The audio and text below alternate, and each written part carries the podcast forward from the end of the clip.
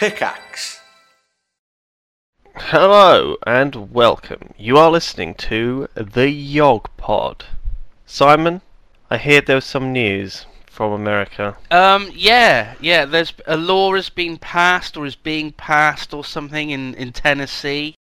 it's I think it's on its way or something. This this bill, the whole point of it is that you can't say gay in classrooms, and you're not supposed to talk about um gay issues or bring up gay people or anything. It's just all banned because it's the deep south and they don't like talking about that kind of thing.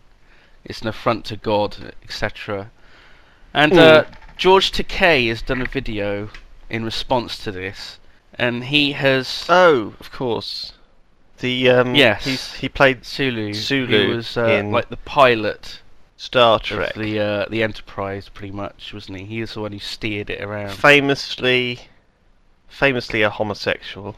Yeah, he came out Um, um, relatively recently in the whole, you know, he went through all of Star Trek and people were like, what a, what a lovely young man. What a lovely man. like years later, he came out. And people were like, oh. I, pr- I think. I saw him on like the Howard Stern show, or, like a video of him like grabbing someone's knob. Mm. Basically, he had his hand down some man's trousers Yeah. and he was feeling his knob. That's what they get up to. I think that was, and he was he was very much enjoying it. Yeah, that's what they get up to on the Howard Stern show in America. So the whole, the whole, he's done this, he's done this video up on YouTube, and the whole point of it is that instead of saying gay in the classroom, you say takei.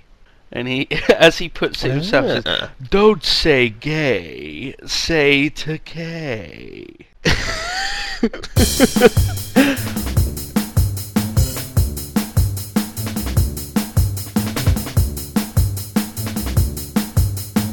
Hello and welcome to the Yogscast.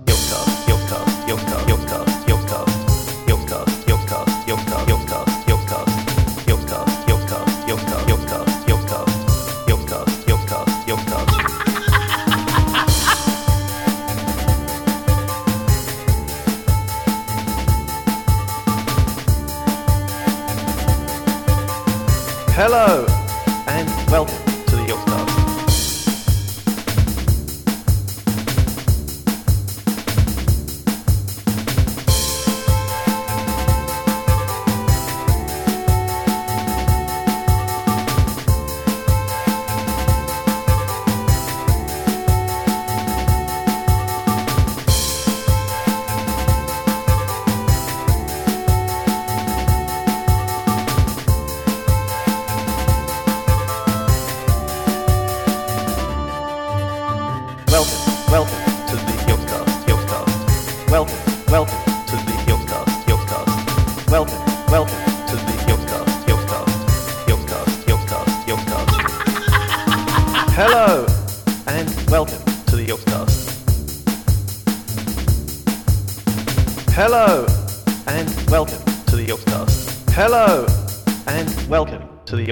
little intro there was by Mark Pigeon.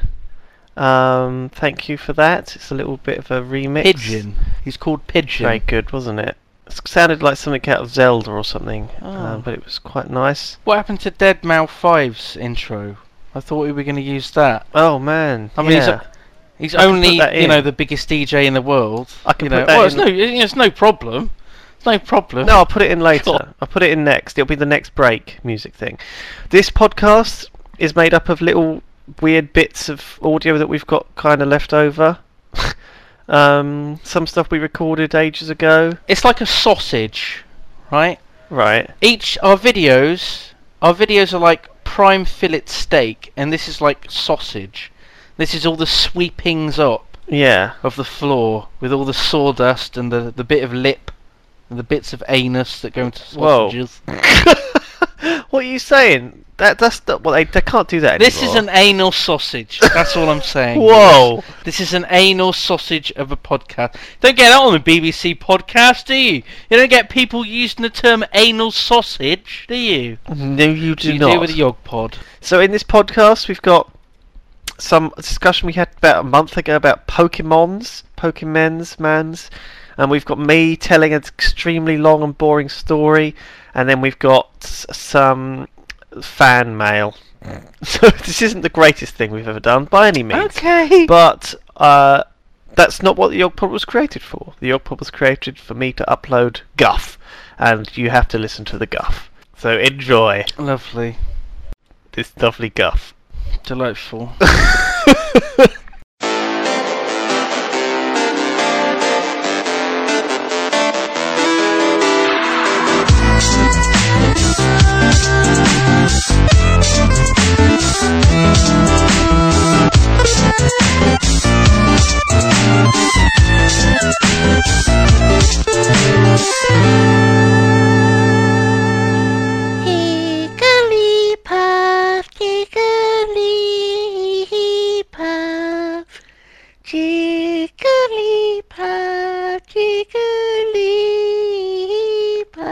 Would you like to explain to the Yogpod listeners why you're singing that song, Simon? I've been playing uh, Pokemon Leaf Green.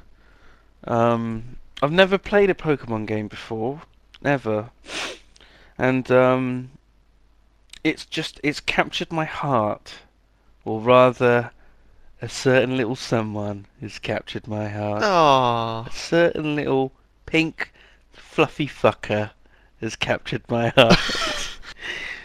I think's a nice, nice way of putting it. I th- I don't think He's the stolen my Japanese heart. manufacturers would have called him that. But Actually, the original um, Japanese, um, I think it's a kanji um, kanji, iconogram yeah. of um, kanji of um, of Jigglypuff is Hawaichikawata, which is, if you directly translate it into English, it is fluffy pink little fucker. I didn't know that. Thank you. That's that's interesting. There you go. So, have you learn been something every day? collecting them all? I guess it's like 20 years late that No. you've discovered Pokemon. I think uh, Leaf Green is a remake of Pokemon Green, along with like Red, which you know, because they always release two games at the same time, so you have to buy two games, so they make twice as much money as they would if they only released one. That's a bit weird. because everyone buys the two games. Yeah. and I think it's a remake of um, a game that came out in 2004 or something. Citation needed. I'm not sure if that's accurate. Okay. So I am seven I years saw you late. posted on your Facebook asking um, how the fuck do I ta- do I level Yeah. up Jigglypuff when his only ability is sing? yeah. And you had some. That was his one ability was sing. I couldn't attack. You were I couldn't totally do anything. I could just send my enemies to sleep. I didn't know what to do. I didn't know you could switch Pokemon in, in mid battle or anything. I thought, oh great, now I'm stuck with fucking Jigglypuff for the rest of my life. it's like even if I started up a new game of Pokemon, it would just be Jigglypuff would just appear. He'd go, Jigglypuff, Jigglypuff. Like, no! I want to use Charlizard. What are you doing? and like, even if I if I went into fucking World of Warcraft now and I log into Honeybeard, my hunter, I bet you instead of like Wolfenstein or whatever or Jethro, my pet turtle, I have fucking Jigglypuff. Jigglypuff, Jesus Christ. Jigglypuff. Charlizard. Well, there we are. So, have you made much progress into the Pokemons? Pokemons? Have you have you collected them all? Um, I, I've captured because I believe these. This is like the original set of Pokemon, so I think there might be the 151 that you can collect. Mm-hmm. And out of that, I currently have found and captured a total of 10 Pokemon. Are you playing it right now? Um, I do. I do. Yes, on my uh, my Game Boy Advance that I've got here in my hands. Oh, so you're playing it I'm on your Game Boy Advance. Did you get that for Christmas? Is that is that it? Did you get bought? I don't. I bought it legally, and I'm playing the game legally on my Game Boy Advance that I'm holding in my hands. that Lewis, you got for wink. Christmas. Okay, so you can't you can't record Yeah. it or anything. I didn't get a uh, a big yellow teapot this Oh, year. uh, no. most- you know, like like every previous year since I was like seven or whatever it was. Sorry, I got a bit of a a bit of a throat. I'm really sniffly snuffly as well. How have we both got ill? It's that time of year, Lewis. Like It's that time in of different year. parts of the country. because we've both been kissing Hannah. Coughs and sneezes spread diseases, Lewis. Mm. Remember that. And so does Hannah.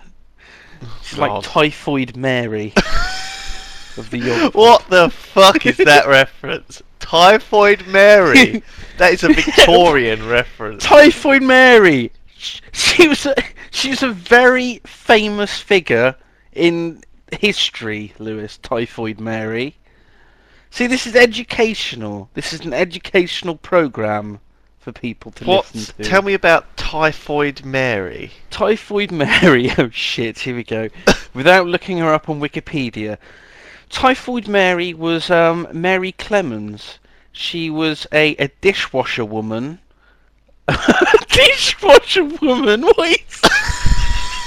Okay, she was Mary Mallon. You're we're close. No, though. no, Mary Just- Clemens. She was a Right. dishwasher woman in uh, Victorian. T- it was actually the reign of Victoria, and there was um, a well in the middle of London, London, old London town, and that one well was the source of all water in London, because people just forgot that the Thames existed. So they just used that one well. And one day, Mary came along and she fell in the well and died. And um, people Dun, then dun, dun. they used the well to make, you know, to fill their kettles up, to make cups of tea or whatever, so they could eat Jaffa cakes, you know, for their dinner with a nice cup of tea. Um, Mm. but you know, the kettle was full of water that was full of like Mary's dead corpse juices. so, Oh my so they god. caught typhoid. That's how it started. Much like AIDS I think actually it's quite. came along because a man had story, sex with a monkey, and AIDS just magically was created by God to punish people. The same thing Careful happened now. with Mary falling in the well. Falling in the well is a sin, and so is drinking tea. So God was punishing people by giving them all um, typhoid. So there you go. Well, appa- apparently Mm.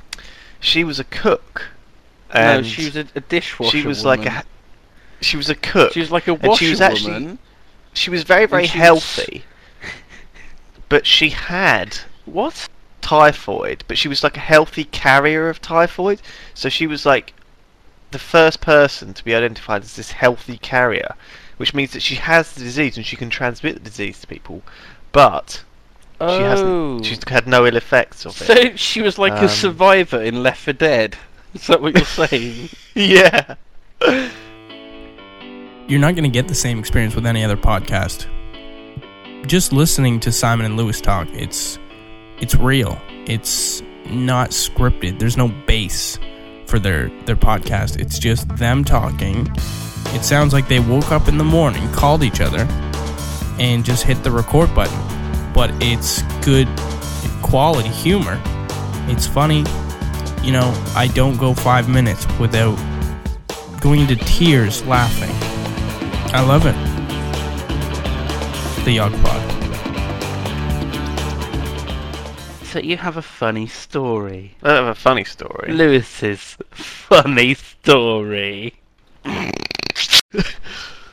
just thought I'd talk to you about this because it's quite interesting. You know how sometimes you like read a um article on Wikipedia and it's kind of like just it just sort of captures you and then you end up reading the whole thing. It's kind of quite interesting. Yeah, you read the whole thing, all like three paragraphs of it. Yeah, but some of these articles are very very long. Like for example, I'm reading this one about the I've been reading the one about the Mary Celeste. You know, like the ghost ship. Mm. because obviously it was quite an interesting ship that you know a boat washes up uh, or is found at sea you know completely completely deserted uh, you know all the crew are missing but everything's still there. All their personal belongings are still there.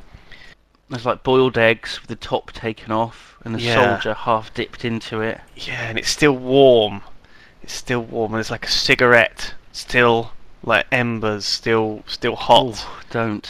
Oh, it's all, it's all scary and strange and but um, I mean the actual story of the Mary Celeste is is true What? um, and it's actually quite well documented. Are you sure? I thought it was just like an episode of Star Trek or something, or Fringe. No, it's it was like a it was Arthur Conan Doyle, Arthur Conan Doyle, who wrote Sherlock Holmes, fictionalized it um, into a story, and uh, exaggerated a lot of the things about it. But in fact, it is actually a, a, true kind of inverted commas mystery um, from the sort of 1800s. Mm. But it's not quite as ridiculous as, as the way it was made out. So what happened was the, the story is really that it was a the Mary Celeste was a sort of a, a small cargo ship.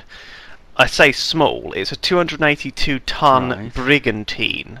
Okay, so that means it's got like multiple sails, and it obviously weighs quite a lot. But uh, it it's not actually that difficult to sail. It only needed a crew of about ten people. Most boats don't have large crews of, of sailors, um, and and you, you tend to like see larger crews on like warships because they obviously need a lot of people to man all the cannons. So if you had like 50 cannons, you'd need at least like 100 people to man those 50 cannons, kind of thing. Um, but cargo ships only needed like like six or seven crew members. Yeah. I mean, I've seen Deadliest Catch. I've seen, you know, the size of the ship Oh god, and all the yeah. stuff that it carries, and there's literally just four drunk guys just running it. I like Deadliest Catch. It's awesome. There's some really good shows like that on TV. Anyway, so in like 1860, 1872, the Mary Celeste was transporting uh, nearly 2,000 barrels of pure alcohol. Okay, pure ethanol. Um, Right.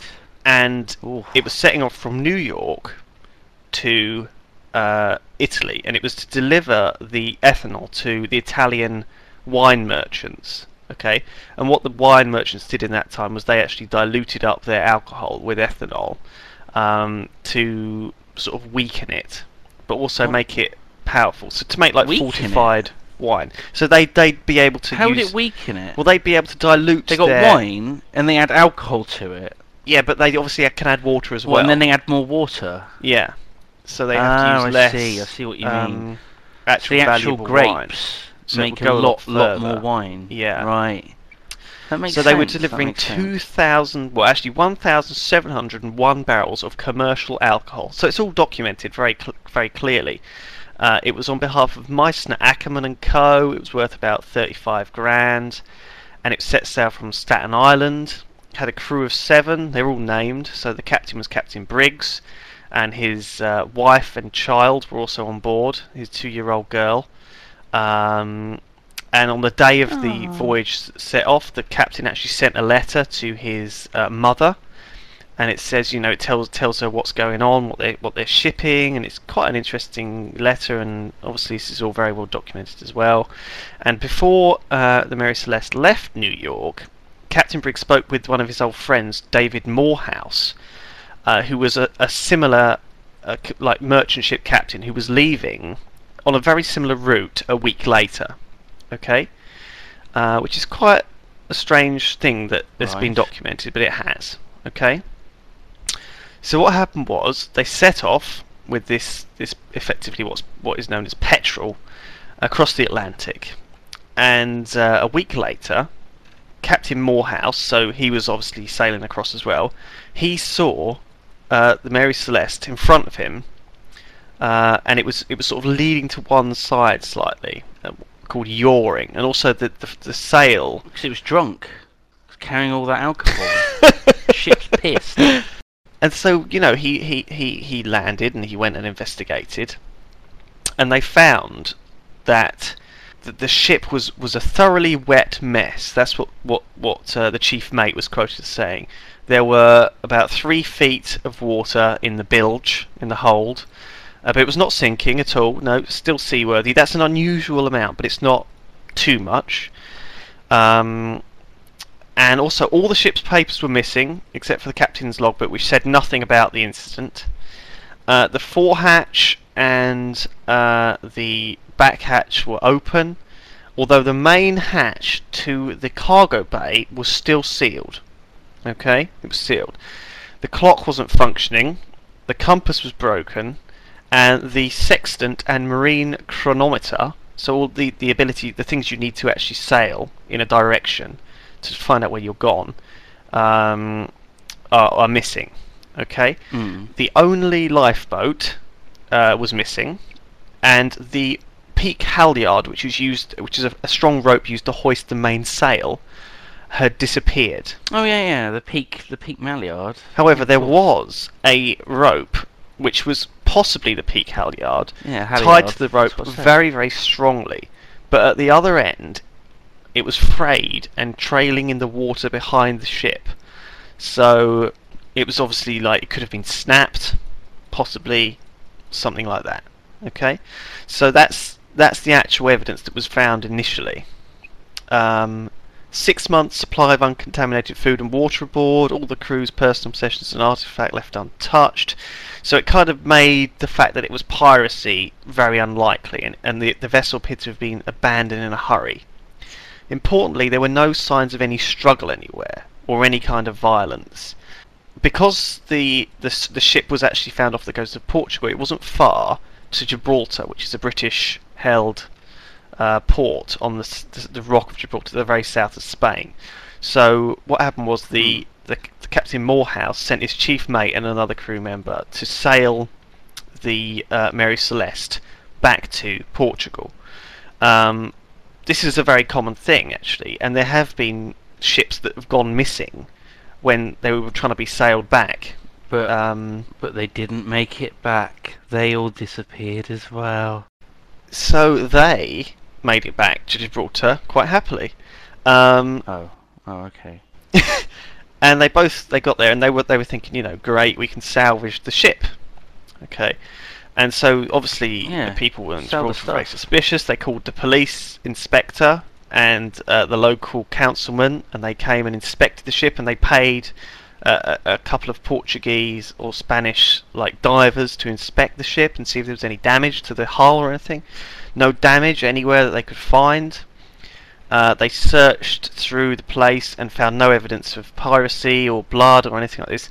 The initial the initial scan actually did show that uh, there were apparently traces of blood or an uncleaned sword. That's according to the records. The very the records of the very first inspector's log. But with uh, but on future study, the Americans who turned up said that there was no blood. It was it was just rust. Um, so it was an old sword, not a bloody uncleaned one. It wasn't dried blood on the sword. It was just rusty. Right. There's no need to swear, Lewis. I know you're quite passionate about it. Careful. Sorry. So, yeah, I mean, a- after that, you know, the ship changed hands multiple times. So where's this going? Have you solved it? well, I haven't solved it, but there's. I mean, what Have do you you think? the- what do you think might the have great happened? mystery. Um, so from from the evidence so far that I've given you, Aliens. Possibly a sea serpent or a giant squid yeah, from outer space yeah. came Yeah. down and ate the crew. Well, that was obviously put forward as a theory, but there are other theories. I mean, the most obvious theory. Was it? Was it? well, come on, think about think about better theories than that. Why? I mean, why do you think the, the, the theory? Why do you think this story is so popular? Because it's so easy to attribute to stuff like creepy stuff like that.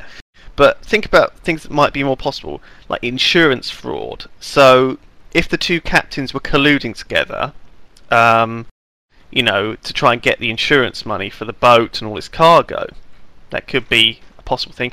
But strangely, But that's not very interesting. yeah, and also it's kind of not likely to happen because the crew wasn't worth much and the cargo wasn't worth much. It was only, you know, like tubs of alcohol that aren't actually that valuable.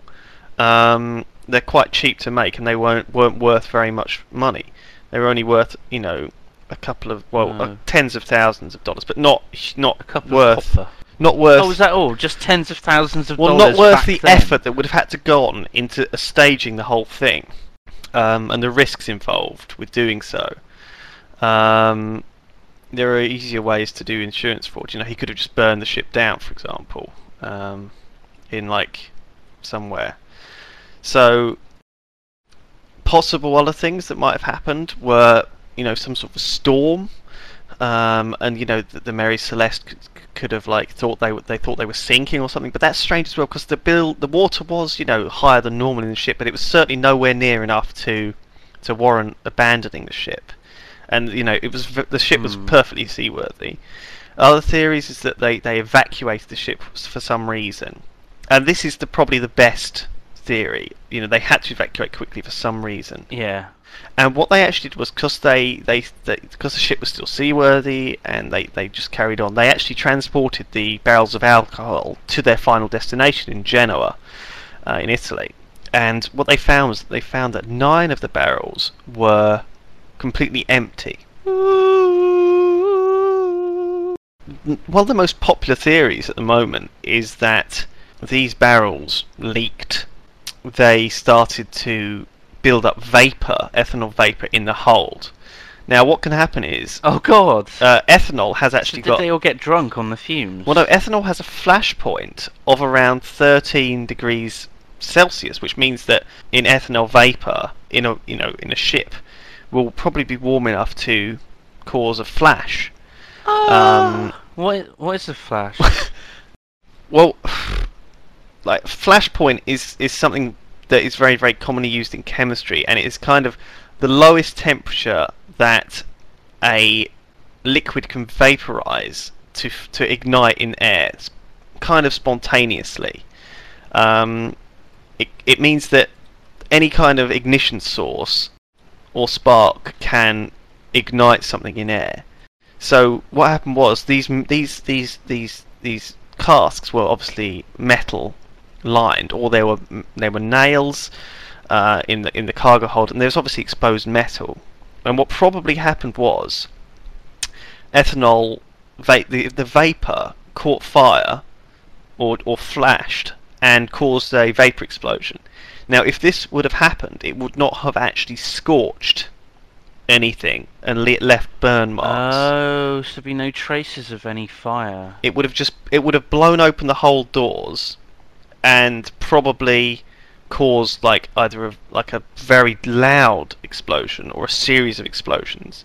Now, obviously, if the captain believed his ship was about to explode, he would have ordered everyone into the lifeboat, uh, but and obviously taken the instruments they thought they might need with them, the valuable instruments, in case they got stranded in the lifeboat because the ship was going to explode. Right. But what he probably would have done is secured the ship to the lifeboat with a strong tow line, so that if the ship didn't explode, it would have been they they could have just towed themselves back to the ship and carried on, right?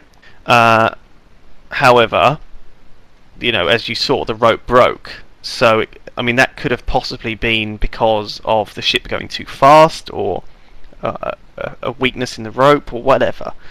Uh, so that's that's actually a very popular theory, and it kind of explains certain aspects of it. You know, the, the a scare, a, a serious reason why they might want to abandon the ship, and you know, a reason why the specific things are missing from the ship, and obviously a reason why nine of the barrels were empty. It's worth noting that all the barrels that were empty were made of a different kind of uh, oak. They were made of red oak rather than white oak. So all of the barrels except nine were made of white oak, and only three were made of red oak. And those were the ones that. That's- that You've solved it. You fucking solved it. Well, this is on Wikipedia, though. I mean, the thing is, this this Wikipedia question, oh. this this this long article about the explosion, and you know possibilities of it. You know, it's got like UFOs, mutiny, drunkenness. The crew, the crew were the crew were murdered in a drunken stupor. Does it actually have UFOs? Uh, sea creatures. Does it actually have UFOs? It on- says that on the you know Wikipedia? theories range from alcoholic fumes to paranormal explanations involving UFOs and sea monsters and disappearance in the Bermuda Triangle. You But it didn't go anywhere near the Bermuda Triangle, and also it was found near Portugal. So No. that's a bit weird. Yeah, it's quite it's quite a good little story actually, and I'm kind of surprised that it's it's real. There's quite a lot of these paranormal, weird tales, um, but they're all kind of quite old. You know, they're all like seventy plus years ago, kind of thing. Yeah. Just the Yogpod bringing you the latest news, latest happenings around the world. Ship found without crew. How long ago was this? 1872. 1872. Yeah. So 230 years. Is that right? Yeah. No. yeah. 100, 130 years ago. The thing is, we've had like CSI and Sherlock Wow. Holmes for the past 70 years, so we kind of like can explain most of the stuff um, that's happened since then. But before that was available, weird stuff happened, and people kind of just didn't know how to explain it, and it became this kind of strange mystery, bizarre unsolved mystery. There's quite a Hmm. lot more weird stuff. Like, have you heard about the Vancouver Feet? Um, but that's this is a modern one that's mysterious. I've not heard of it. Oh, the feet! Yeah, as in double E. I thought you meant EA. Oh, But yeah, all these feet washed up wearing trainers. yeah. So like That is um, fucking weird, and it's still going on. Yeah. It's still going on. so like uh, the last one was in it was was about December sixteenth, two thousand ten. Remains of a human foot still encased in a shoe were found washed ashore near Tacoma, raising the tally of feet found on Pacific Northwest beaches to ten since two thousand and seven. And if people haven't heard this story, I know what you're thinking. You're thinking, you know, oh right, okay, so that's like five people. But no, they're all from different people. All of these feet. Yeah, they're pr- well, some of some of them are from the same person. Actually, a couple of them are from the same people. Are they? But yeah, Shit. most of them are from different people. Um, so the first one was found August 2007 on Jedediah Island and was associated with a deceased man whose name police have withheld. Another man's right foot, again, another man's right foot, was found on Gabriola Island in Australia on in um, in the same month, so August 2007. Did you almost say in Australia? Yeah, I did. Sorry. Wow. Uh, two feet found on separate islands, Valdez Island and Westham Island, in July 2008, belonged to the same man. And two female feet found in Richmond belong to the same woman. Uh, and then since then, there's been a few more.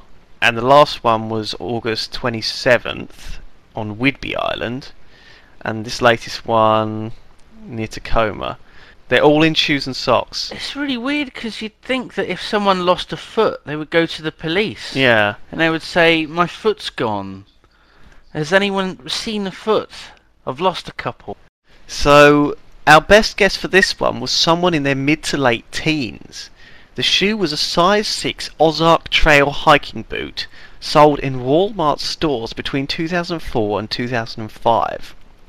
That's quite creepy, isn't it? So they're all all of the previous nine were in running shoes, but this one was in hiking boots. Ooh. So it's someone preying on people who are going walking up around in Canada. And they're killing them and hacking their feet off and throwing them into the sea. It's weird What- it's just feet that's been found. No, nothing else. Yeah, that is that is the weirdest bit, isn't it? Ugh. Um,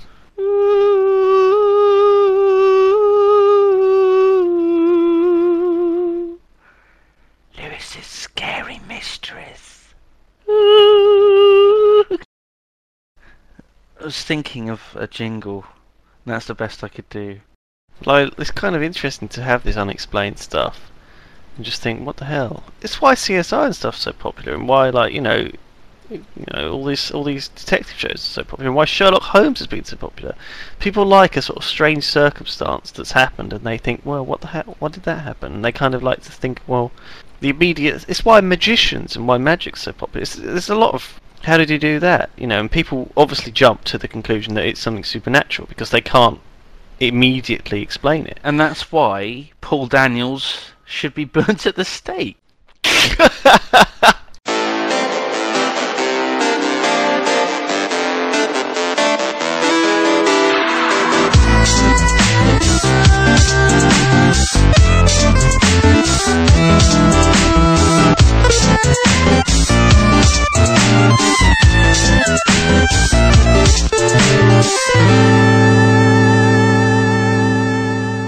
Letters from the Yognauts. It's good that one of us remembers that jingle. Um, Okay, so obviously it's, it's Yeah. exam time again. So we're getting a few, a few, quite a few emails about you know exams. Um, one from Stanley Mitchell, who's just finished his English exam. He says the final question was a letter question, and I decided to sign it off as Dave exclamation mark Yognaut, as the address was in Devon. Why not? I thought this Why might not? be a good idea because if my paper is marked by a fellow Yognaut, they might give me extra Yeah. marks. Uh, having s- Yeah, that's fine. What isn't fine is uh, at the exam on the front page when it says your name, don't put Dave Yognaut on that. Put No. your real name, yeah, okay? your, real name. yes. He finishes off having had some time to think over my decision. I have decided I was wrong, and they might think I'm a retard who puts random punctuation marks in his own name. Oh dear. Mm. Well, So, yeah, there's a chance. you can't win them all. You can't win them all. Serena McMullen writes, Dear Simon and Lewis, today I was forced into going to church by my parents, so I instinctively grabbed my headphones and thought to myself, I'll listen to the Yogpod during the service. In the car, my dad said to me, he turned and said to me, the Yogpod is forbidden. What? I obviously What? ignored this. I obviously ignored this, and whilst they were in church, I began giggling to myself. Oh dear. I didn't notice, however, that they'd gone into a deep prayer when I burst out into laughter. Oh dear. I was so embarrassed. When the time came for the children to leave for Sunday school, I leapt up and escaped with them. In the Sunday school, an old friend I had not seen for years looked down at my iPod and saluted and said, I am Dave! Exclamation Wow. Well, there you go. I now have to go see my granddad to organise stamps. So I'm thank sorry? you, Lewis, for saving me some, some more You have to what? So yeah, I know. What an exciting email life. is full of information. What an exciting life you lead. I- Church, Church, and stamps. Stamps. I mean, P.S. Oh. The reason my dad has banned the Yogpod is because he heard one of them and was walking in Yeah. when Simon was talking about him feeling free because his underwear had slipped down. yeah. Um, he felt that this was very inappropriate for a young lady to be listening to. Well, he's right. Your father is right. So. Ah, what a strange email this one is. Ruben Weir. Hi, my name is Ruben and I have a short story for you. Seven nights ago, I was listening to the Yogpod on my iPhone. I must have dozed off because I wake up the next morning with iPhone in my boxer and headphone wrapped around my legs. I untangled myself and had a shit. That's my story. That's horrible. Hope, hope That is had a absolutely revolting. Why did you feel the need to share that with us? We didn't need to know that. That was horrible. Lewis, I want you to print out that email and then I want you to burn it. Can you do that? Okay, I'll try Can that. you do that for me? Or just Um, delete it um, in Gmail. One or the No, other. we'll, we'll we'll do a sacrificial burning of that. It's pretty terrible. yeah. Uh, It's barbecue season, isn't it?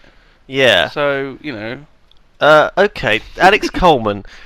I'm rurting to you to tell you about the happiest day. I have had. For years being Mhm. vegetarian, I didn't eat Jaffa cakes because I thought they contained beef gelatin. However, the urge to eat Jaffa cakes Ah. became too much, and I did some research.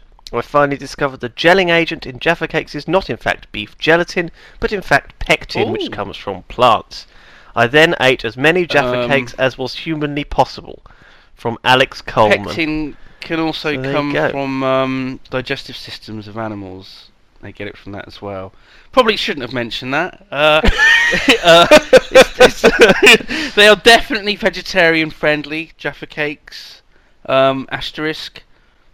Asterisk. They may not be. It doesn't look like it does con- come from animals, though. It looks like it's mostly plants. According to Wikipedia, Maybe these days. it's like citrus peel, 30%. So, citrus peels have 30% pectin. Really? It doesn't see that it Oh. comes like from anywhere else. So I think he's all right. I think he's all right. God, I was a bit worried then. He would have like vomited everywhere if he'd found out that it was actually made of like. Um, Oh no! If he was listening to this podcast whilst he was eating the Jaffa cake. Yeah, well, you kn- he's you know he's a he's addict now. Um. Oh goodness me, God. Simon. This is from Louisa Bateman. what do you think of the new Okay. Doctor, Matt Smith, and who are your favourite doctors and companions? Um, wow. Um, I always had a thing for Ace, the companion for uh, Sylvester McCoy's Doctor. Right. He was he wasn't a very good Doctor though. Um, Tennant was pretty amazing, I have to say. But I'm a big fan of the modern Doctor Who. Yeah, I mean, yeah, Matt Smith's pretty decent, isn't he? He's pretty. he's decent. good. I like Matt Smith. We've, I mean, we've watched all of the new ones, haven't we? And we're we're big Yeah. fans of Doctor Who. Um, the, the recent one by Neil Neil Gaiman was very very good because I'm a big fan of his as well. You know the Sandman comics and stuff like that. It's a very serious answer. Um, did you do you like the dog, Simon? K9. Do I like the dog? the? Robo Dog? K9. Oh, It's adorable. Well, he's not really adorable. He's not really much of a dog. He speaks and stuff, so he's quite strange. It's kind of like a box, a small box. Yeah. a little friendly box. Um, Hello, Doctor. It's the very sort of weird sort of noise. Okay, we've got some more questions from someone called Joe Pfaff. It's got like th- it's got five letter surname and it's got three F's in it. So good work on that. Um, he says, if you could live in any FPS game, what would it be? Now, I thought he was going to say if you could live in any period of time, because that's a fairly common question to ask people. Mm. But live in an FPS. That is a weird one. I don't know. Most FPSs are really violent, horrible places, aren't they, to be in? Like waves of enemies trying to kill you over and over again. Yeah. You basically have to act like a, a maniac, like a psychopath, in order to survive. You have to just go around just Mhm. murdering everyone. I'm not sure I want to be in an FPS. Maybe if there's like an FPS in which you, I don't know, you chase rabbits and you, you know, you make friends. How about like people. a dating based FPS? A dating sim. Is there one of those? What? That might be good. Like a dating sim Hmm. FPS. If it's one of those, let's know. Um, Simon, could you go without Jaffa cakes for a day? um, well, you make me go without Jaffa cakes for a day now and again. Sometimes, yeah. But usually it's like at least a packet a day.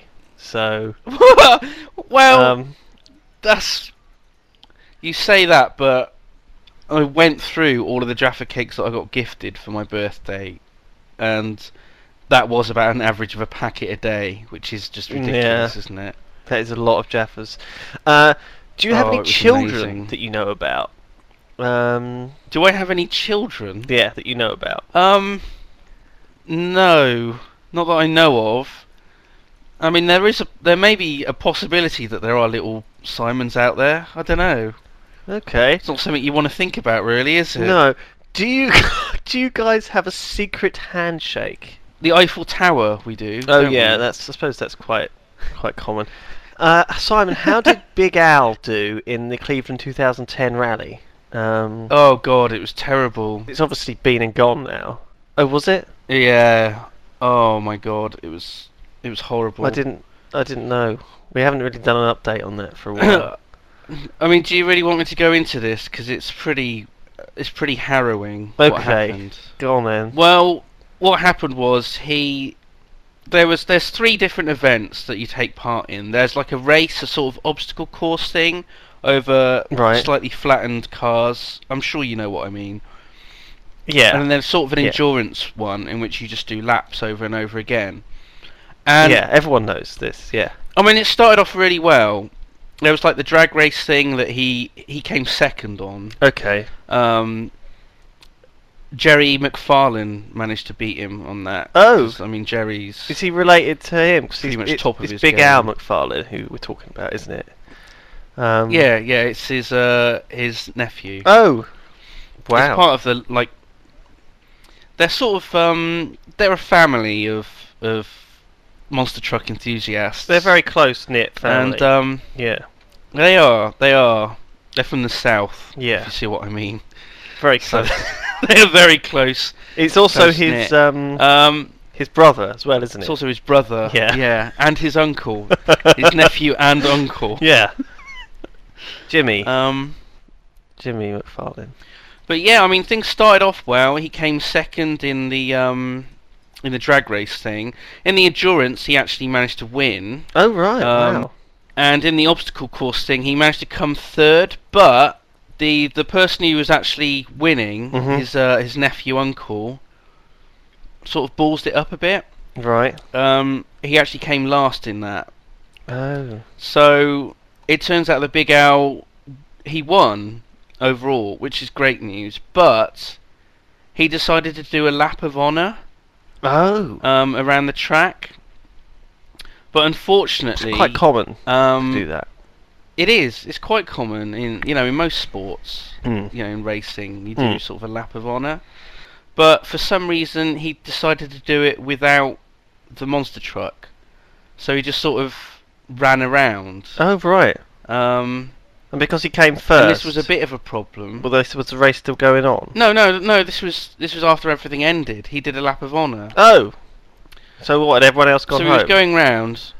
He was going around doing his lap of honour, but unfortunately, the safety car that goes round the track right? that makes sure that um, you don't get people running on onto the uh, the Yeah. pitch. As it's called. That's the name of the uh, The monster where truck they race the pitch. Race area. Yeah, the The pitch. safety the safety car was also doing a lap Right. To make sure that um, No one was on the track. that everything was clear and no one Right. was around. Okay. And unfortunately, to cut a long story short, he got run over. He got By the run safety over car. by the safety car. Yeah. Well, I mean, Um, if, if you're a professional level monster truck race, that's how you want to go out, and that's how you want to go out. Pretty much. Well, I bet he's up there in Um, heaven right now. He's not dead. Oh. He's not actually dead, Oh. Lewis. oh. I don't know why you just jumped to that conclusion. Um, Sorry, I just assumed that he he'd been killed. No, no, no, no, no. He's still alive. He's Oh. he's flattened though. He's like a cardboard cutout. Oh. Um, like what happens in in in Walt in Disney cartoons. cartoons. Uh, Yeah. exactly. He is Yeah. like a cartoon sort of flattened man, and um, it's quite convenient because, like, when he got out of hospital and he went back home, he forgot his front door key, but it's fine because he just like slipped through the letterbox. Well, there's a lot of very Um, there's a lot of very good you know, every cloud. careers you can get uh, as a flattened man. You know, you can go into Yeah, like flat man. walls and do Yeah. wiring and stuff like this. Um, You can, what you can just pass through walls. no, you can just What? like slide in flat. to He's the not a gaps ghost, between Lewis. between walls. Um, Mm. you know, and like also you can work uh, as a spy because if you like turn to the side, then you're invisible. Um, Oh right, I see. yeah, That's quite clever. That's quite clever. I like that. yeah. Um, I didn't. Oh God, where are we going with this? Okay. I don't know anymore. Well, there you go. Shall we move on? Oh, Um.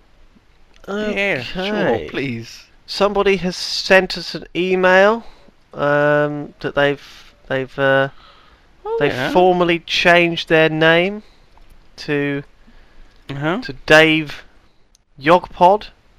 What? Um, What? yep, it's it's a man named. He was called Peter Gregory, but now no longer. He's now called Dave exclamation mark Yogpod, and he has actually sent us the deed, um, of which he So it's official. deed poll. He He's is- officially changed his name. He was called Peter Gregory. He's now D exclamation mark Yogpod.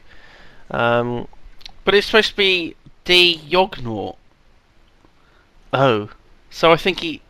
Is he sort of ballsed it up I think a he bit? might have balls it up, but he's got this really Oh, dear. fancy signature as well for it.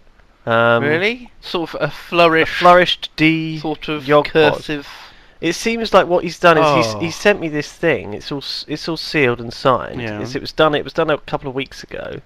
Actually, no, it wasn't ago. It was, it was Signed, done sealed, ten days delivered. ago. That's all.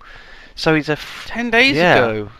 um, so it was done. Oh my It goodness. was done by um, Mr. Justice Vasey, and it's all legal. It's all done. So this is official. This is actually Yep, official. Yep, yep, yep. This is He real. did it in the presence of Vivian no. Gregory and Stephen Gregory, who I assume would be his parents. So they must have been supporting this decision. Change his name Really? to They didn't go. What the hell are you doing, The son? They went. They were like, are they Yognauts as well? Are they changing their names? Uh, well, that would be a bit confusing if your mum, dad, and son were called Dave Called Dave. Pod. Yeah, Come on. okay, it would be would be a little bit confusing, wouldn't it? It's very, it's very official looking this But- certificate, and I, bel- I, I mean the story is definitely true. So, good for you, Mm. Peter. Um, uh, not Peter. Sorry, Good for Dave. you. Good for Dave. you, Dave. Dave. Dave? Good for you, Dave. Um, Dave. and best of luck Good for because you. that's a name that will get you Yeah. places. Definitely. Will it? Um, oh yeah. It's not exactly max power, is it? Um, right. This is from Matt Tanner. I have two questions. The first being for Simon. I remember hearing you mention that you went to Cardiff University. I am a 17 year old from Mhm. America and I am applying to college in Scotland or England. Cardiff was one of my top Okay. schools when I visited last March. Um. Okay. really first out. of all, first of all, Cardiff isn't in Scotland or England, Right. So good effort with that. It's in Wales, yeah. You've already balls that up. Do you do, do you enjoy Um, Cardiff? Recommend it as a college, or does it have anything else to offer? How were your college years? That's the question. How were my college years? Yeah. They were. Um, Would you recommend Cardiff University to this young this young man? Um. Sure. Sure. I. Why not? You're an alumni, aren't you? You know. I am. Yeah. I am. I'm a sort of dishonourable. You know how you can get like a degree with on with honour? well, I didn't have a degree and I had it with dishonour.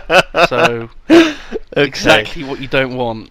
Um, be cool, stay in school. Okay, we got a uh, we got an email from Lewis Morrison, who is supposed to be revising for his A level Uh-huh. exams that are coming up, and he's procrastinating by Oh. emailing us. So thank you for that, Lewis Morrison. He's got a load of questions that he's compiled oh, over time really? for us. So are you ready for these?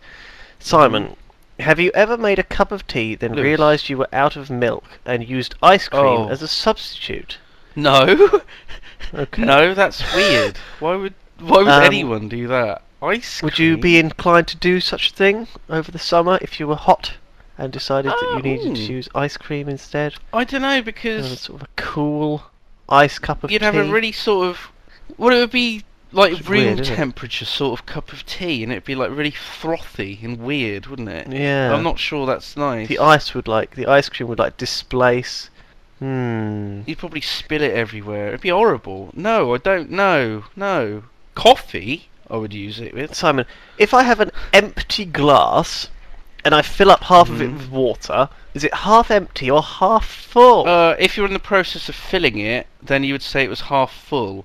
But if you were drinking out of it and it was half, it would be half empty. yeah, you'd be pouring it out. Very If you were drinking it and it was half full, then it would be half empty. It's a matter of what you're doing to it in future, not what it is at the moment. Yeah, that's how I like to see it. How big is the Yogscast staff? Um, about six inches. Wow. Oh no! Gold. No, no. oh, Anyway, uh, think of a colour that doesn't exist, Simon. borange. wow.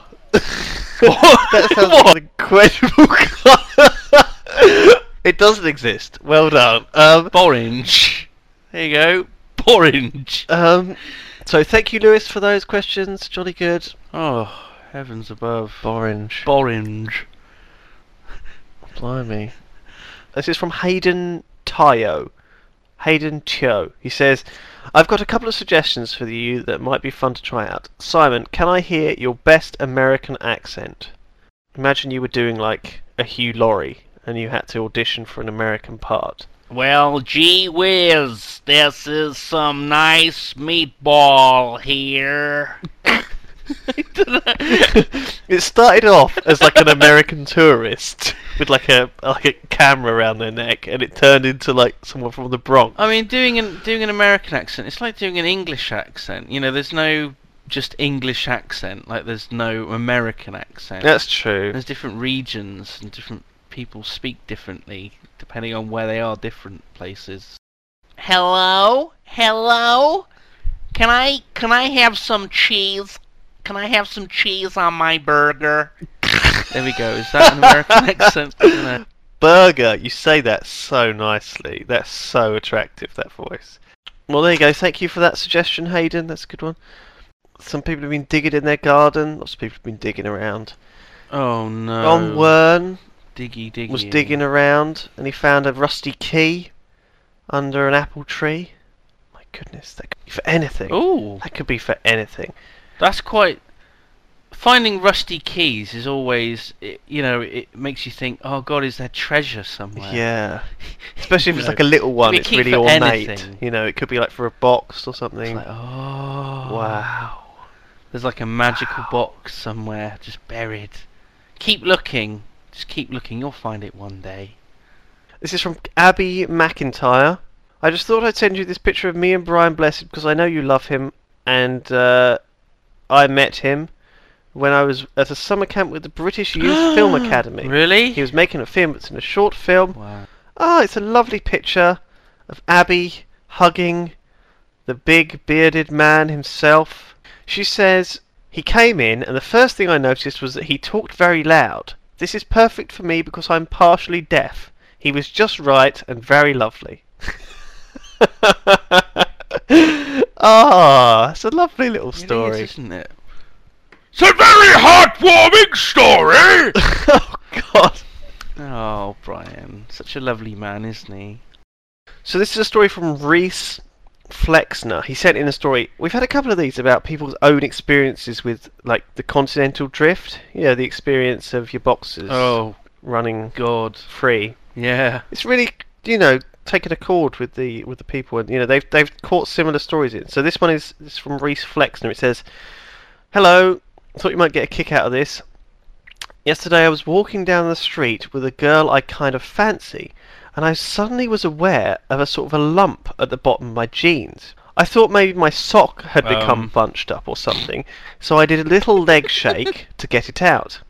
Out of the bottom of my jeans comes an entire dirty pair of boxers What? that must somehow have wedged themselves in. How how is that even possible to do that? Well, How can he do that? the thing is, what happens is he they, they weren't the ones he was Mm. wearing. They were ones from yesterday. Because what you do sometimes, well, I do it anyway, is when I'm like undressing before I go to bed, Oh. I just like take my jumper and shirt off in one go, and then I take my like trousers, pants, and socks off in one go as well.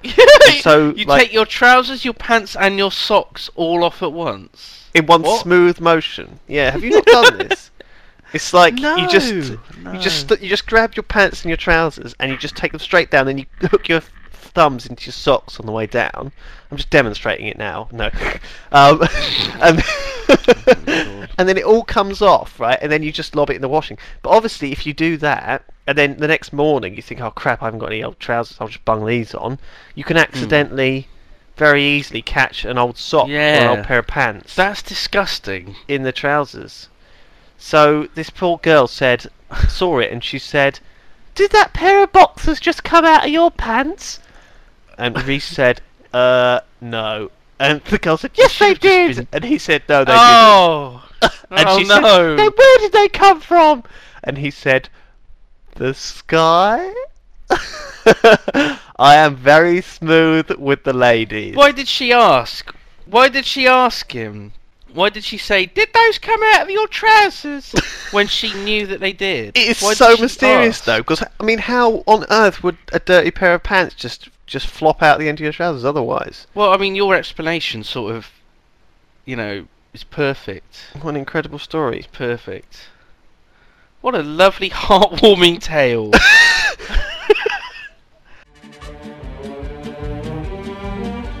um, I'm looking at all the different EP list. It's a long, long list, Lewis. It's a very long list. We're so behind. Yeah. Well, the problem is we ha- I'd actually looked at the uh, thing. We haven't actually done a podcast on our own this year because we've always done all the interviews and things, and we did the Hodor thing, but that was you know with Kristian. So we're we're way behind on the EPs. Um, We've got like 24 Uh, but- EPs to announce, and that's oh my goodness. and that's like two or three weeks out of date as it is. So it's even more than that. I don't know what we're gonna do. I think we'll have to put a special uh, area on the website for them, but they're gonna get some mail out soon, aren't they? For, of awesome stuff. We've got some secret things that we've had made, and we'll be sending them out. So wow, that'll be coming in the next couple of weeks. I'm excited. Thank you everyone for listening. Thank you very much, the EPs. You guys know who you are. Um, and we will see you Okay. next time.